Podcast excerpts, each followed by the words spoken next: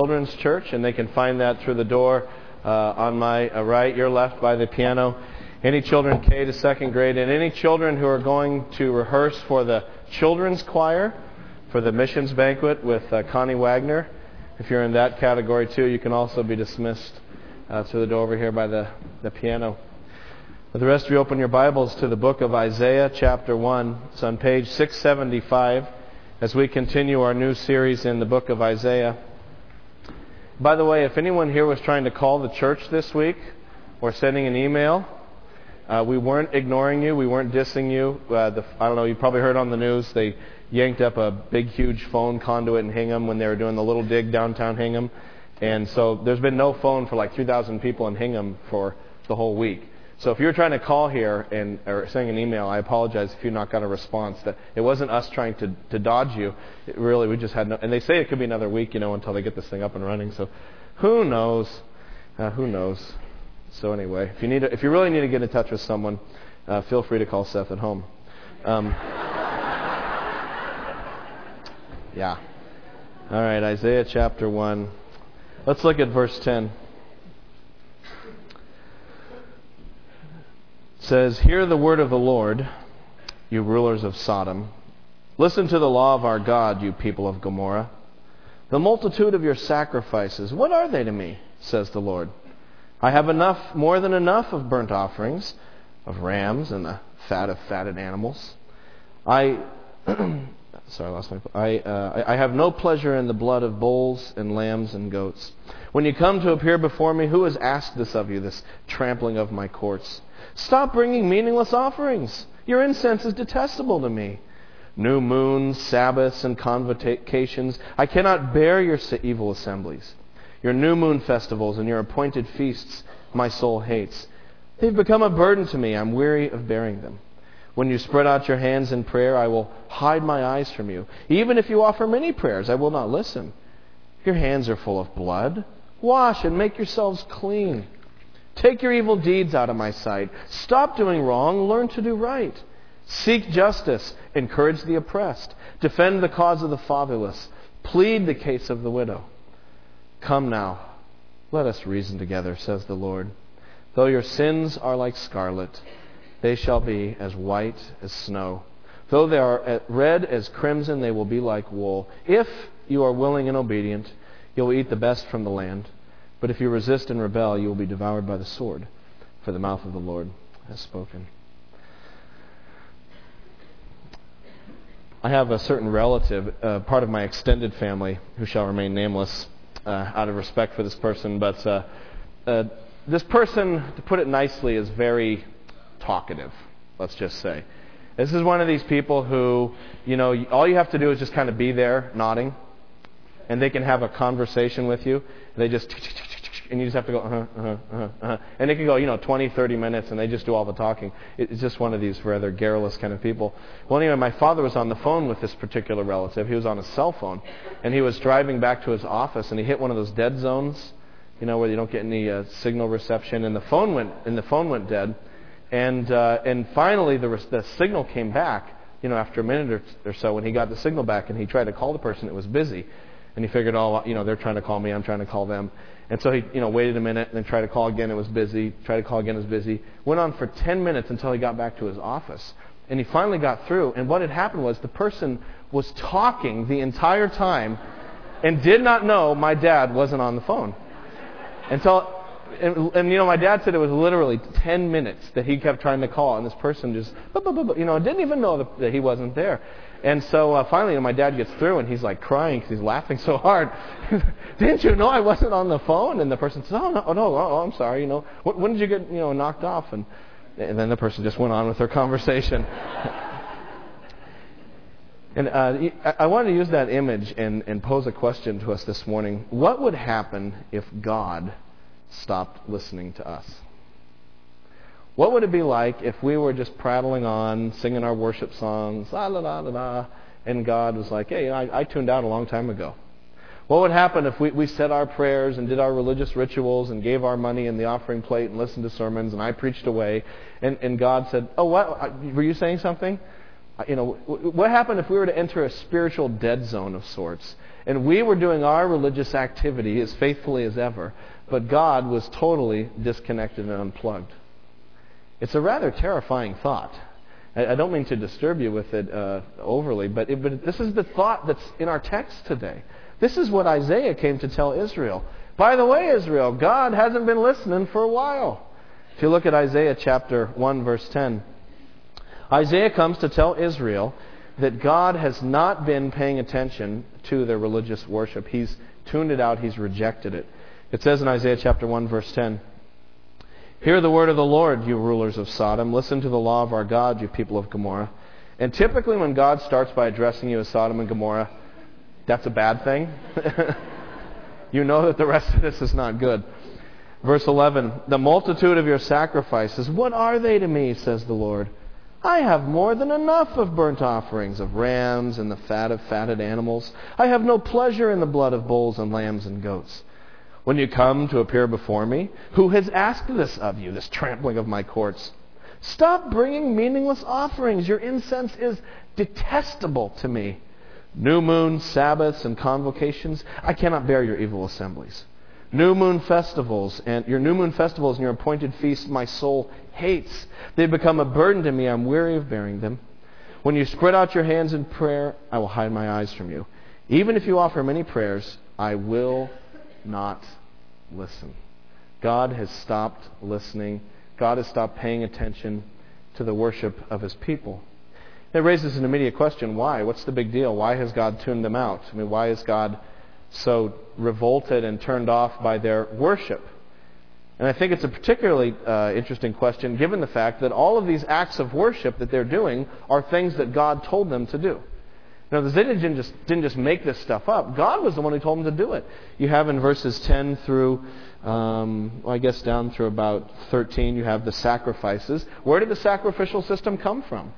God told them to do that. He's the one who gave it to Moses. Uh, it says in verse 12, When you come to appear before me, who has asked this of you, this trampling of my courts? And the answer is, Well, you did, God. You asked us to come before you into your courts. And God is the one who asks us to pray. So it's, it's, it's kind of a strange thing because God is saying, I'm sick of your worship. Stop it. I'm not listening. I don't want it anymore. But He's the very one who told them to do all these things in the first place. So why is it that God has rejected the very worship that He instituted and commanded to Israel? And the answer comes at the end of verse 15 and following. Look at the last sentence in verse 15. He says, Your hands are full of blood. And this is not the blood of the sacrificial animals, by the way. This is the blood of murder, both figurative and literal. Your hands are full of blood. Wash and make yourselves clean. Take your evil deeds out of my sight. Stop doing wrong. Learn to do right. Seek justice. Encourage the oppressed. Defend the cause of the fatherless. Plead the case of the widow. Why did God reject Israel's worship? The answer is that their sinful behavior outside of corporate worship invalidated their behavior inside of corporate worship. Words, what they were doing in their day to day lives outside of temple worship, outside of the Sabbath, was, was in, in direct odds with what they were professing to be doing during their religious rituals. So, yeah, they were dotting the I's and crossing the T's of religious observance. They didn't miss a Sabbath. They didn't miss a festival. They got their sacrifices. They were the right sacrifices. If you were to take a picture of them during temple worship or on the Sabbath, you'd say, wow, this is a really religious people. They're really pious. But then if you were to take a picture with them the rest of the week, you would have had a totally different picture. Because their lives outside of corporate public worship was very different thing from who they were day to day and, and throughout the week and, and, and elsewhere in all their relationships. Uh, yeah, they did offer sacrifices, but on the other hand, their hands were full of blood. And, and this is the blood of violence, both literal violence, but also just the, the image of, of attacking, betraying, slandering, backbiting, all the things we do to hurt one another. He says in verse 17, or end of verse 16, Take your evil deeds out of my sight. Stop doing wrong. Learn to do right. Seek justice. Encourage the oppressed. Defend the cause of the fatherless. Plead the case of the widow. Uh, you know, there are people in, in their society who were in power and people who were poor and weak and defenseless and didn't have power. And he's saying, you know, you're taking advantage of these people. Those who are in power are not bringing justice and fairness to those without power, and no one's doing anything to protect them or stand up for them. It had become an unjust, corrupt society. Just to give you a little more image of, of what was going on in Israel at this time, look down at verse um, 23. He says, Your rulers are rebels, companions of thieves. They all love bribes and chase after gifts. They do not defend the cause of the father, lest the widow's case does not come before them. They love graft more than justice and righteousness. Or just to get another picture of what was going on outside of public worship, look at uh, chapter 3, verse, verse 16. This, uh, this is a very, uh, this kind of graphic verse. The Lord says, chapter 3, verse 16, The women of Zion are haughty. Well, haughty, it's a good word. Walking along with outstretched necks flirting with their eyes, tripping along with mincing steps, with ornaments jingling on their ankles. It's, this picture of, you know, not that there's something wrong with jewelry. That's not the point. The, the point is, it's this kind of, kind of flirty, arrogant sort of uh, atmosphere that people treated each other with outside of worship. Or look at chapter 5. Chapter 5, verse 8. Again, just trying to paint a picture of what was going on in the social life of Israel outside of temple worship. Verse 8 says, Woe to you who add house to house and join field to field till no space is left and you live alone in the land. Now remember, the land was given by family allotment as a permanent inheritance, but there are some people who are just buying up the, the, the family inheritance land of all the peoples around them and just making their place bigger and bigger and bigger. There's this greed, this insatiable avarice among the people. Or look down at uh, verse 11. Woe to those who rise early in the morning to run after drinks, who stay up late at night till they are inflamed with wine. They have harps and lyres at their banquets, tambourines and flutes and wine, but they have no regard for the deeds of the Lord, no respect for the work of his hands. You know, they, party hardy outside of worship. That's who these people were. Or look at verse 20. Just one more.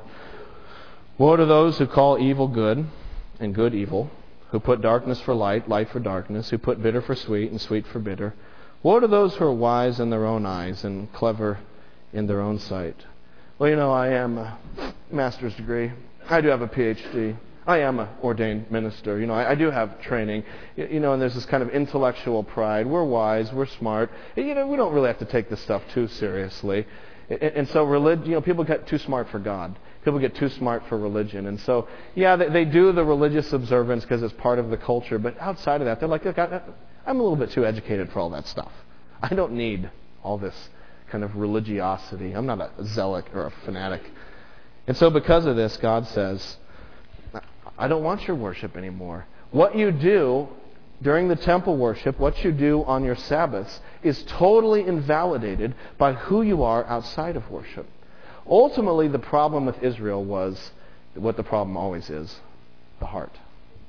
The heart is the heart of the matter. That was the problem in Israel. It says in Isaiah chapter 29, that famous verse, you've heard it These people honor me with their lips, but their hearts are far from me. And, and that was the problem. They didn't have a heart for God. They, they, they could get all of the religious rituals right, but the heart was missing.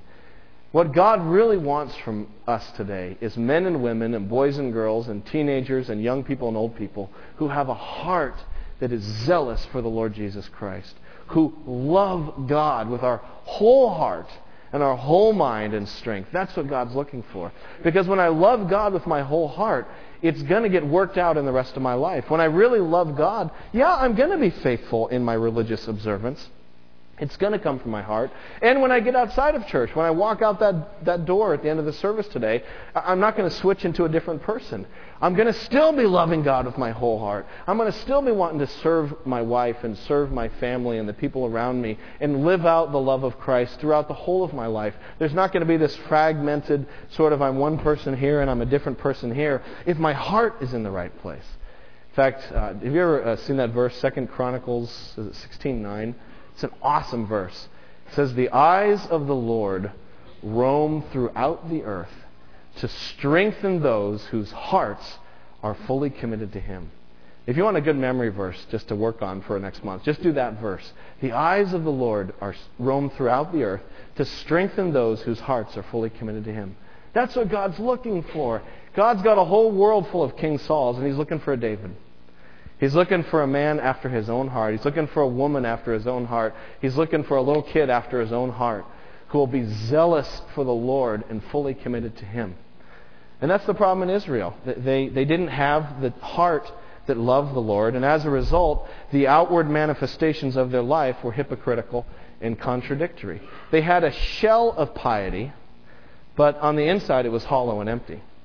They uh, were like a casket, you know, a beautiful wooden casket covered with flowers. That's what their religion looked like. But if you open it up inside, it was dead and decaying and rotten.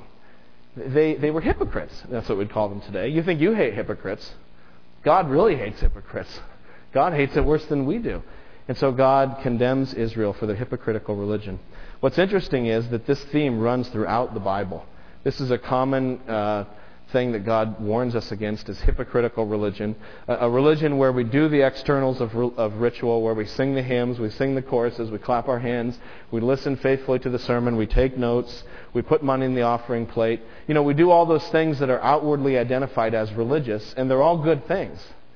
But then we go home or we go wherever and we're a different person. We're not that same zeal and piety in our relationships with one another in the workplace and at school. And it's that, that, uh, that duality, that double facedness, that hypocrisy that God condemns. He condemns it in the, uh, the prophets. Take out your sermon notes for a minute.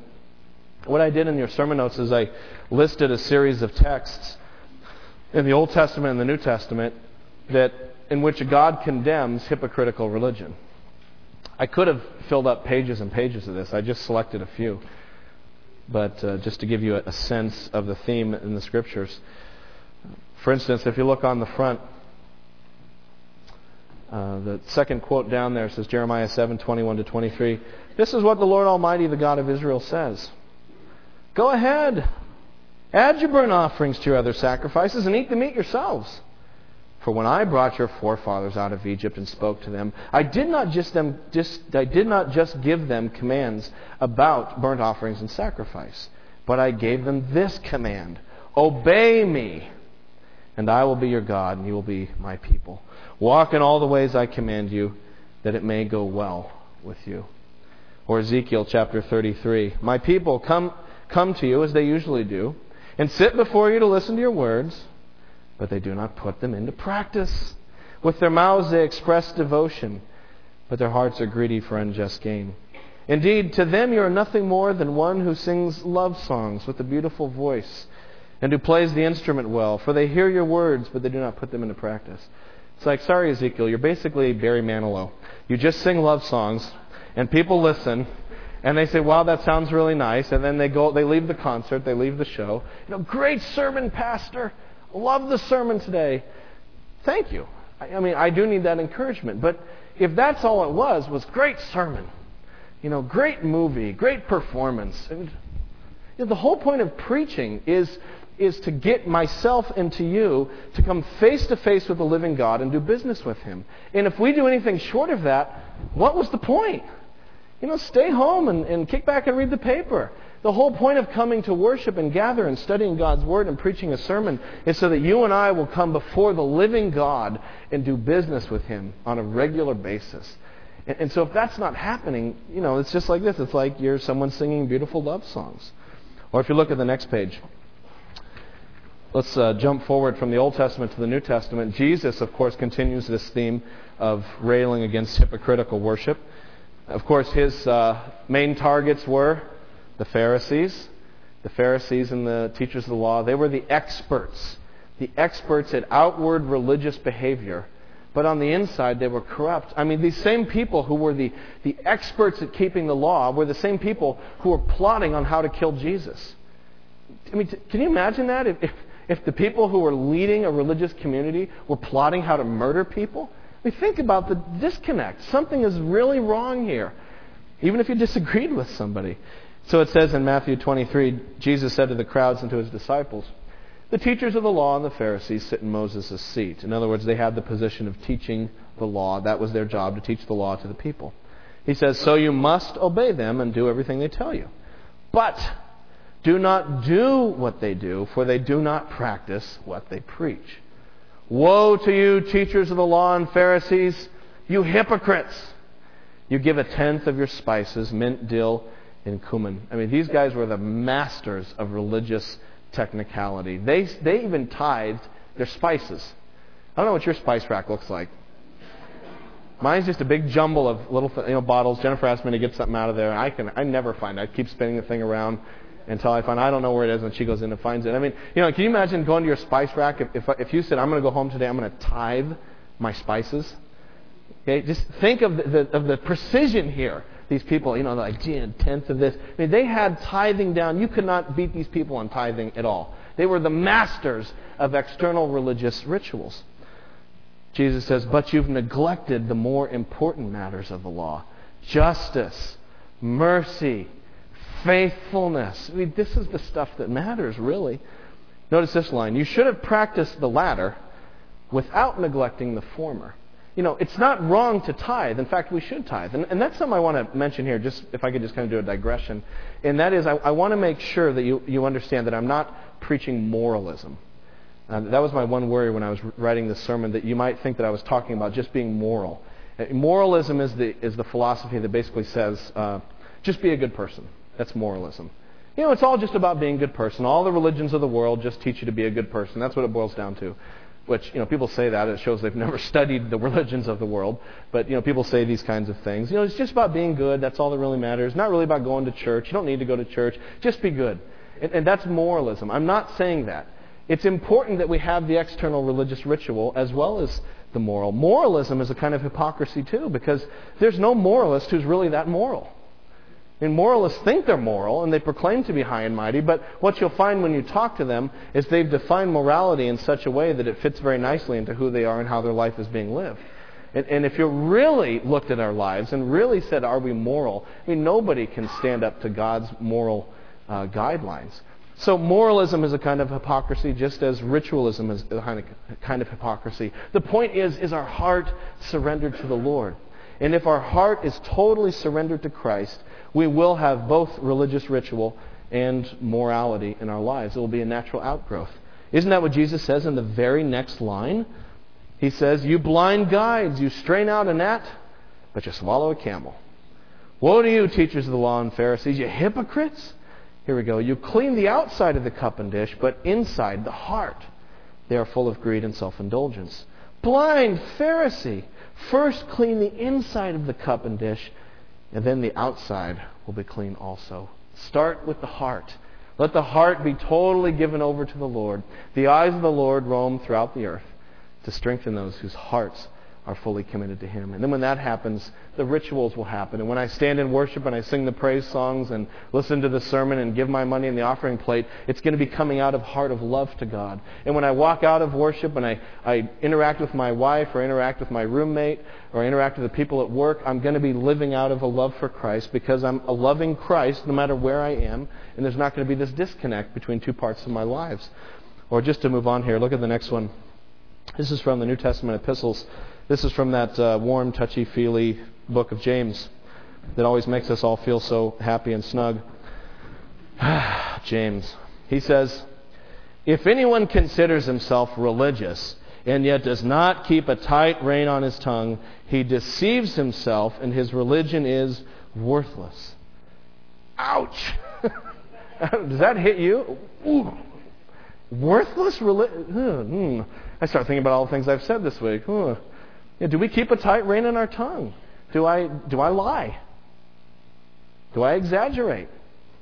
Do I, do I criticize people? Am I one of those negative people who's always got a complaint about this and pointing out, you know, am I the person who's the expert in finding the problems and everything? And I'm always tearing down and bringing people down and criticizing and showing the faults? Am I the kind of person who, who's stirring up conflict by talking about people behind their backs? I mean, you know, th- this is a, historic, not, not, I'm not talking about our church, I mean a historic Baptist problem is being contentious and divisive. This is Baptist churches. I mean, there's a jillion Baptist denominations because Baptists like to fight, it seems, for some reason. It's part of our independent nature. And, and so, you know, we, we're fighting against each other and we're talking against each other and stirring up politics in the church. And then we all open up our hymnals and, you know, la, la, la. You know, come on! God says it's worthless to come and sing my praises if your tongues are lashing out against one another. Or he says in the next line, religion that God our Father accepts as pure and faultless as this to look after orphans and widows in their distress and to keep oneself pure from being polluted by the world.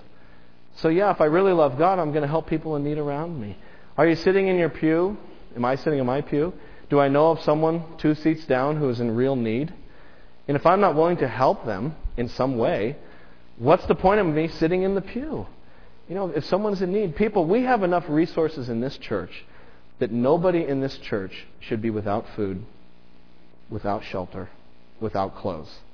If there's anyone in this church who, who's constantly going without those things and, and, and, they're struggling and we're not taking care of them, we are, you know, we might as well not meet here in worship until we go take care of that. Because we can do that in this church. We can care for one another. Not that the church becomes a big handout machine to the whole universe, but you know, we can care for people who are really in need and, and look out for one another. We have to be able to do that.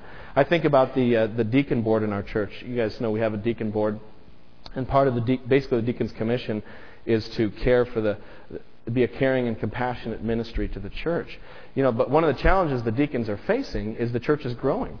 I mean, between three services, little kids, you may have like 600 people in church on a Sunday, and there's how many deacons? Like 12? I mean, are we really going to say, well, the deacons are going to take care of the care and compassion in the church? I mean, they can't do that. It's very difficult. And, and I think anytime as a church, we, we, and I'm not saying we're doing this, but we have to be careful of saying, well, they take care of the love in the church. That's the love and compassion committee. And, oh, we got deacons, so they're taking care of that. It's like, no way. We have to take care of one another. We have to be aware of that modern mindset that says that the church is the organization, the church is the committee, the church is the program. And unless we see something organizationally happening, we say, why isn't the church doing anything? Why isn't the church helping somebody? And, and the, answer, the question comes back, well, what are you doing about it? You know, well, well, I mean the church. Well, who do you think you are? If you're doing it, the church is doing it. If I'm reaching out and helping somebody, even if none of you know about it, the church is doing it. Because the church is first and foremost a community and an organism, secondly, an organization. But the organization is secondary. It's, it's sort of just what we have to do to make things work together, but we're a body. We care for each other. And so it, it's not just the deacons. We all have to be a caring community. Or look at this one to keep oneself from being polluted by the world. We have to live holy lives and not be given over to corruption. I, I think I've told this story once before. I'll tell it again. And if you've heard it before, you know, sorry. Um, uh, my, my, wife uh, was used to work in Boston when I was in seminary, and she had the sort of the usual cast of characters in her, her office. And there was sort of this large segment of the population there who were they were pretty hard party animals. And these people knew how to party, and you know they were in their 30s and 40s, but they could still party with the best of them. And I know I, I went to like you know what are these office parties like Christmas parties at the end of the year, and spouses are invited, and whoo, these people knew how to to throw it down and get down, and you know it was crazy. It, some wild things were going on, uh, but I'll tell you what. Come Ash Wednesday, these same people were at church getting the ash in their forehead. I mean, you could not keep them away from church. They had to get that ash, and they wear it around all day. You know, went to Ash Wednesday. Got, and it's like, who cares? If you're a party animal all the time and that one day a year, you, now please don't misunderstand me. I'm not railing against Ash Wednesday. I, I have no problem with Ash Wednesday. It's not in the Bible, but it's just a human ritual that's been created to express religious devotion. I, I have no problem with it. We, we create all kinds of rituals here in the Baptist church that aren't in the Bible. So again, I'm not against Ash Wednesday or, or liturgy like that or getting ash on your forehead. It can be a beautiful symbol if it's combined with true repentance of the heart which is the real issue. It's supposed to be an outward symbol of an inward reality. So, but, but if we have a polluted life, if my life outside of worship is just filthy, then what was the point? What was the point?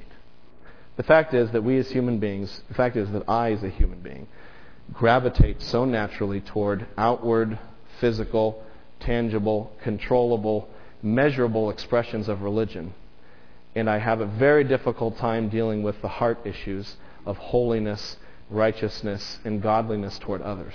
That's hard to do. The easy thing to do is to say, I was at church and I did this and I did that. In fact, when things get tough, human beings gravitate toward outward religious behaviors. Uh, you know, I'll never forget the Friday after 9 11.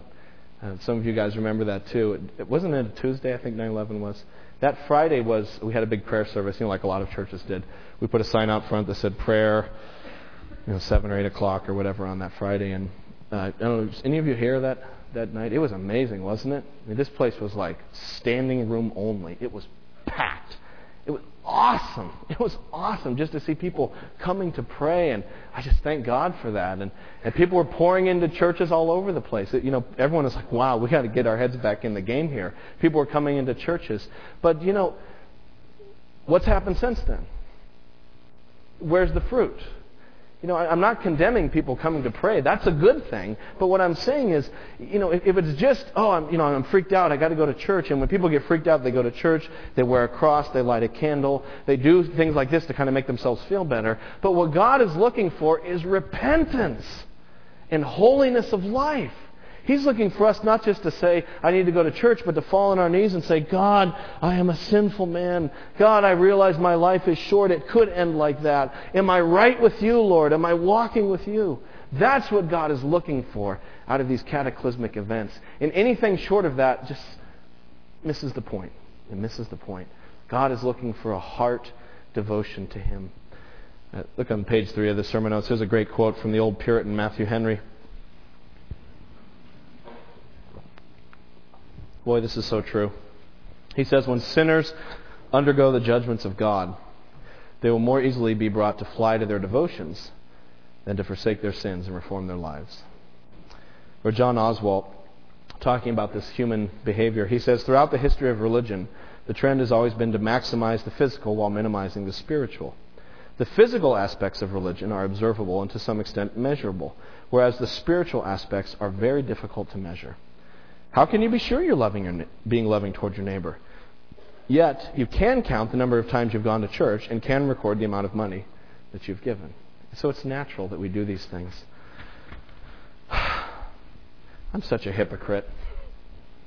I'm such a hypocrite. I wish my life matched my devotion inside of church as it does outside of church. I'm, I'm just, I'm a hypocrite, and I'm sick of it. Are, are, are you a hypocrite too? Do you lead a double life? Do you come and sing the songs in church and listen to the sermon and, you know, mm, yeah, right on, Pastor? And then, you know, do we go out and just. Are, are we bitter? Do you have like a hard edge inside you? Are you an angry person who has just an axe to grind with the world and with particular people and, and bitterness and resentment in your heart?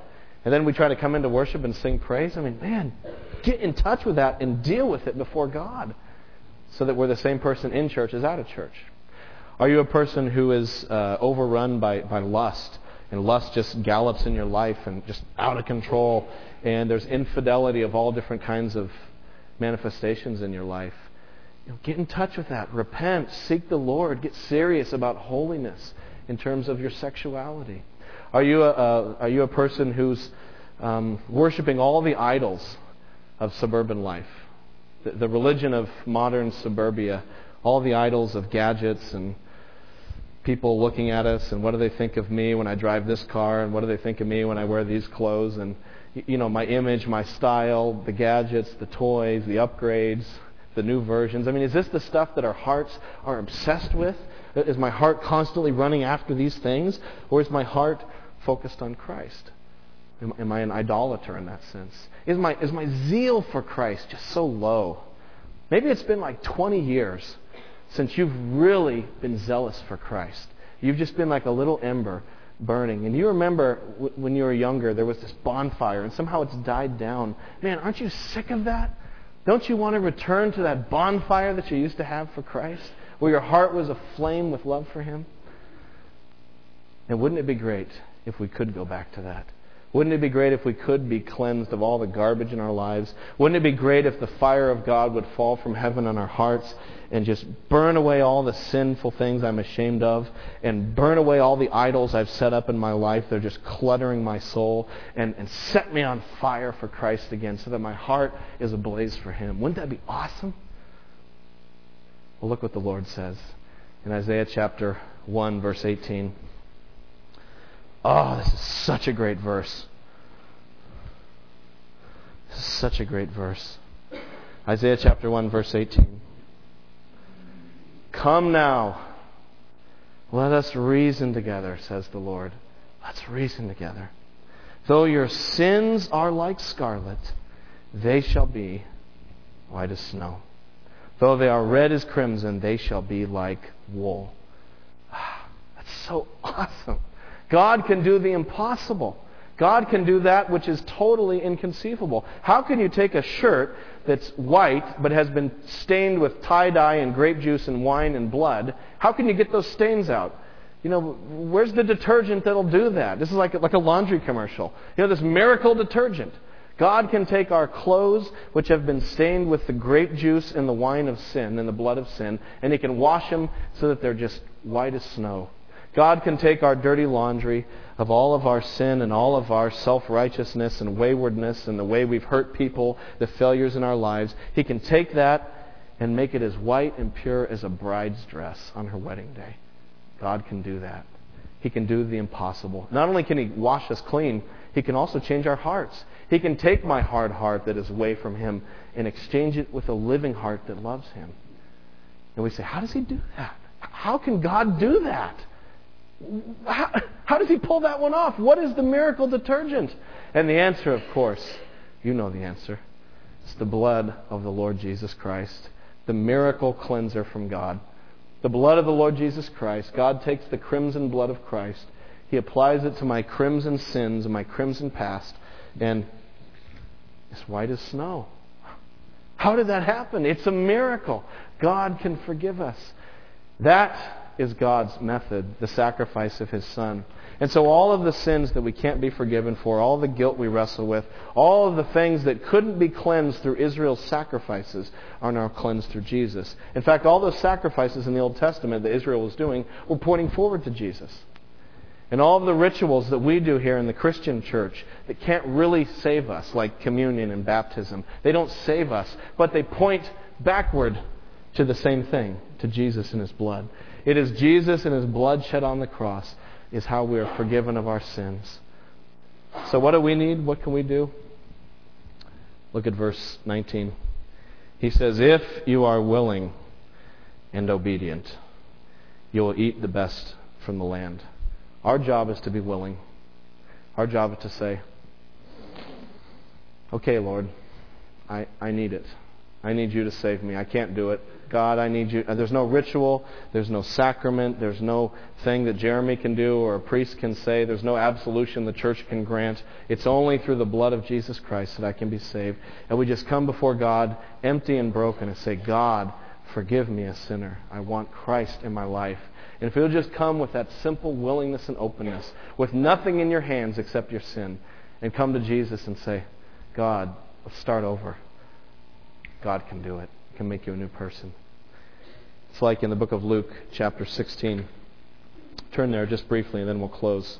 Luke chapter 16. It's on page uh, 1036.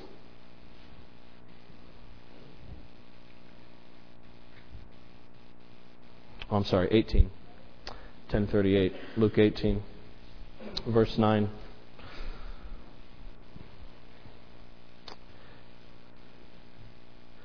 Says, To some who were confident in their own righteousness and looked down on everybody else, Jesus told this parable.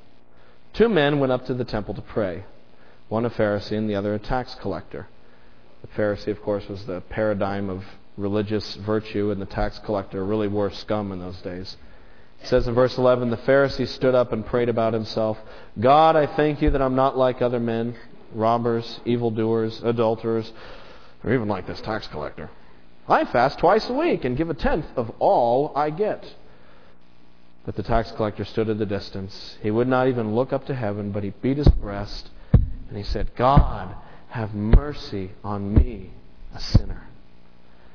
And I tell you that this man, rather than the other guy, went home justified before God. We simply have to be willing and say, God, forgive me. Have you ever come to Christ in that way? You may have grown up in the church, but you've never known the love and forgiveness of Christ. Or maybe you are a Christian and it's time to get back with Him, to walk with Him faithfully. God, crucify the hypocrisy in my life. God, pierce and destroy all the hypocrisy and sin in my life. Let my heart be fully devoted to you. As we come to communion to celebrate the Lord's Supper, we're celebrating what Jesus did for us, the fact that He alone is our Savior. This is a religious ritual. It means we have to be careful. It means we have to make sure that our hearts are in the right place, that we're not just performing some outward act. And so this table is open to anyone today who knows Jesus as their Lord and Savior. If you really are a Christian, if you've put your faith in Christ, you're welcome to eat here. Even if you're a different denomination, it doesn't matter. This is not the Baptist table. This is not the Catholic table. This is not the Lutheran table. It's the table of Jesus Christ.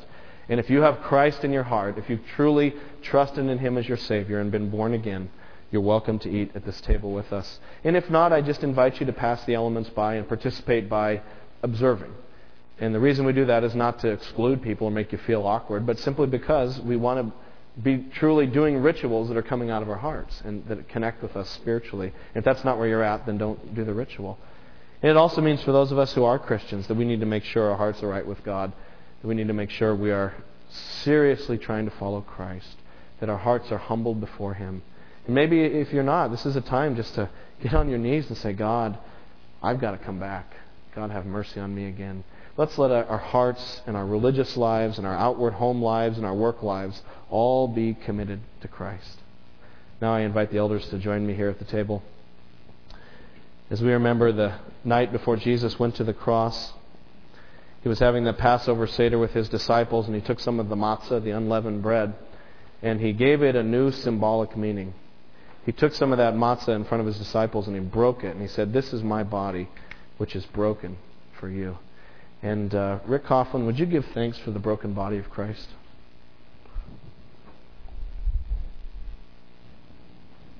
Father God, we thank you so so very much that while we wanted nothing to do with you, while we were running off on our own, you looked beyond that. And you gave your son for us. You died for us. And Jesus, we thank you so much for your willingness and your obedience, for allowing us to break your body. And in that, providing salvation for us. Father, change our hearts, change our minds, change our wills conform us, mold us to your image in Jesus' name. Amen. As the elders bring these elements around, I just invite you to take this time to pray, to spend it with the Lord, confess sin, to thank Him, to worship Him, to be silent before Him. Let's pray together.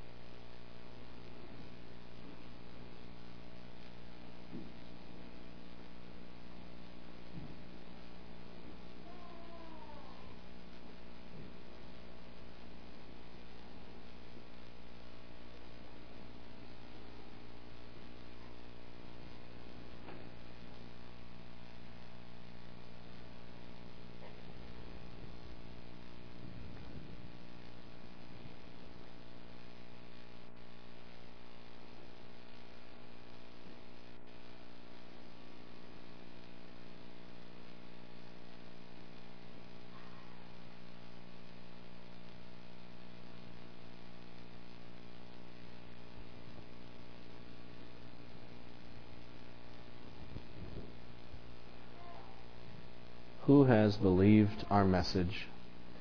And to whom has the arm of the Lord been revealed? He grew up before him like a tender shoot, like a root out of dry ground.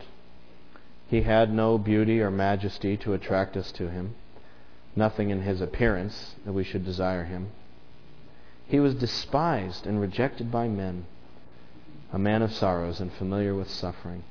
Like one from whom men hide their faces, he was despised, and we esteemed him not. Surely he took up our infirmities and carried our sorrows. Yet we considered him stricken by God smitten by him and afflicted. But he was pierced for our transgressions, he was crushed for our iniquities. The punishment that brought us peace was upon him, and by his wounds we are healed. We all, like sheep, have gone astray. Each of us has turned to his own way. And the Lord has laid on him the iniquity of us all.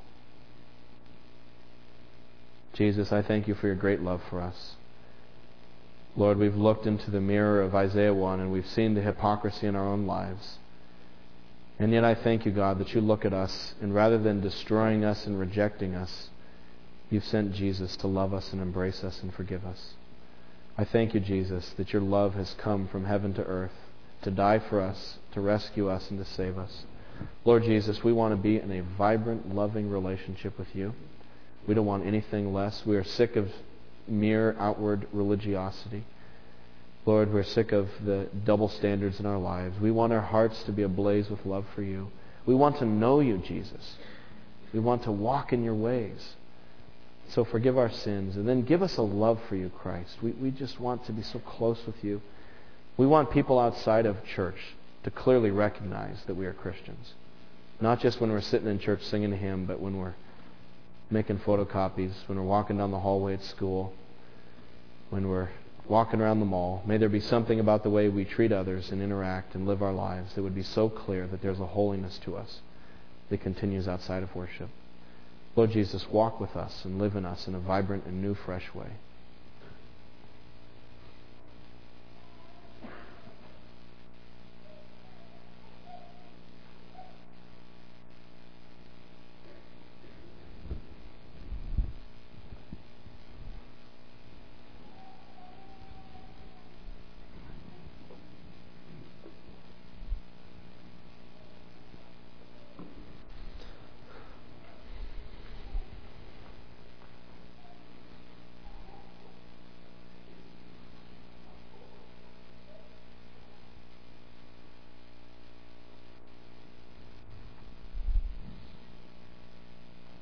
Do you have any doubts that God loves you? Then look to the cross, look to the body of Christ that was broken. Let's eat together.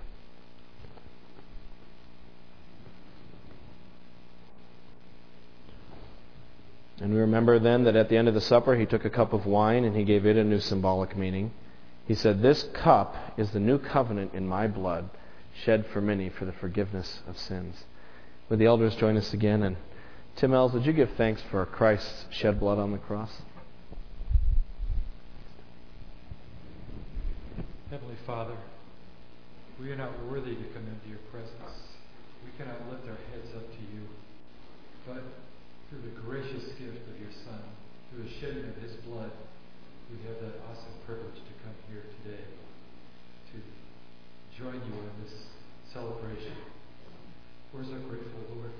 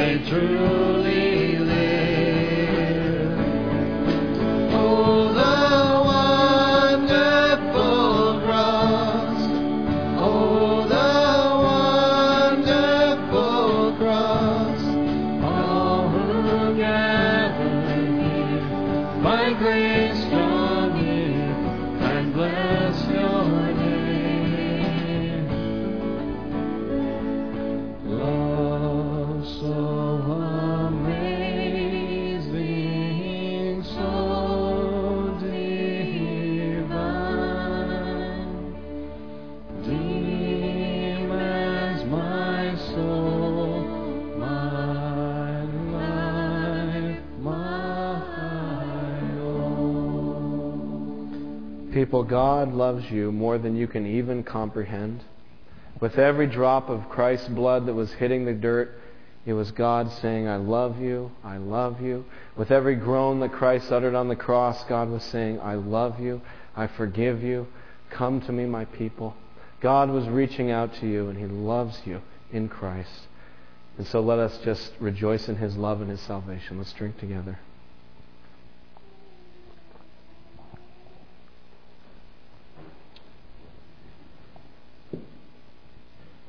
Would you stand and let me close the service in prayer?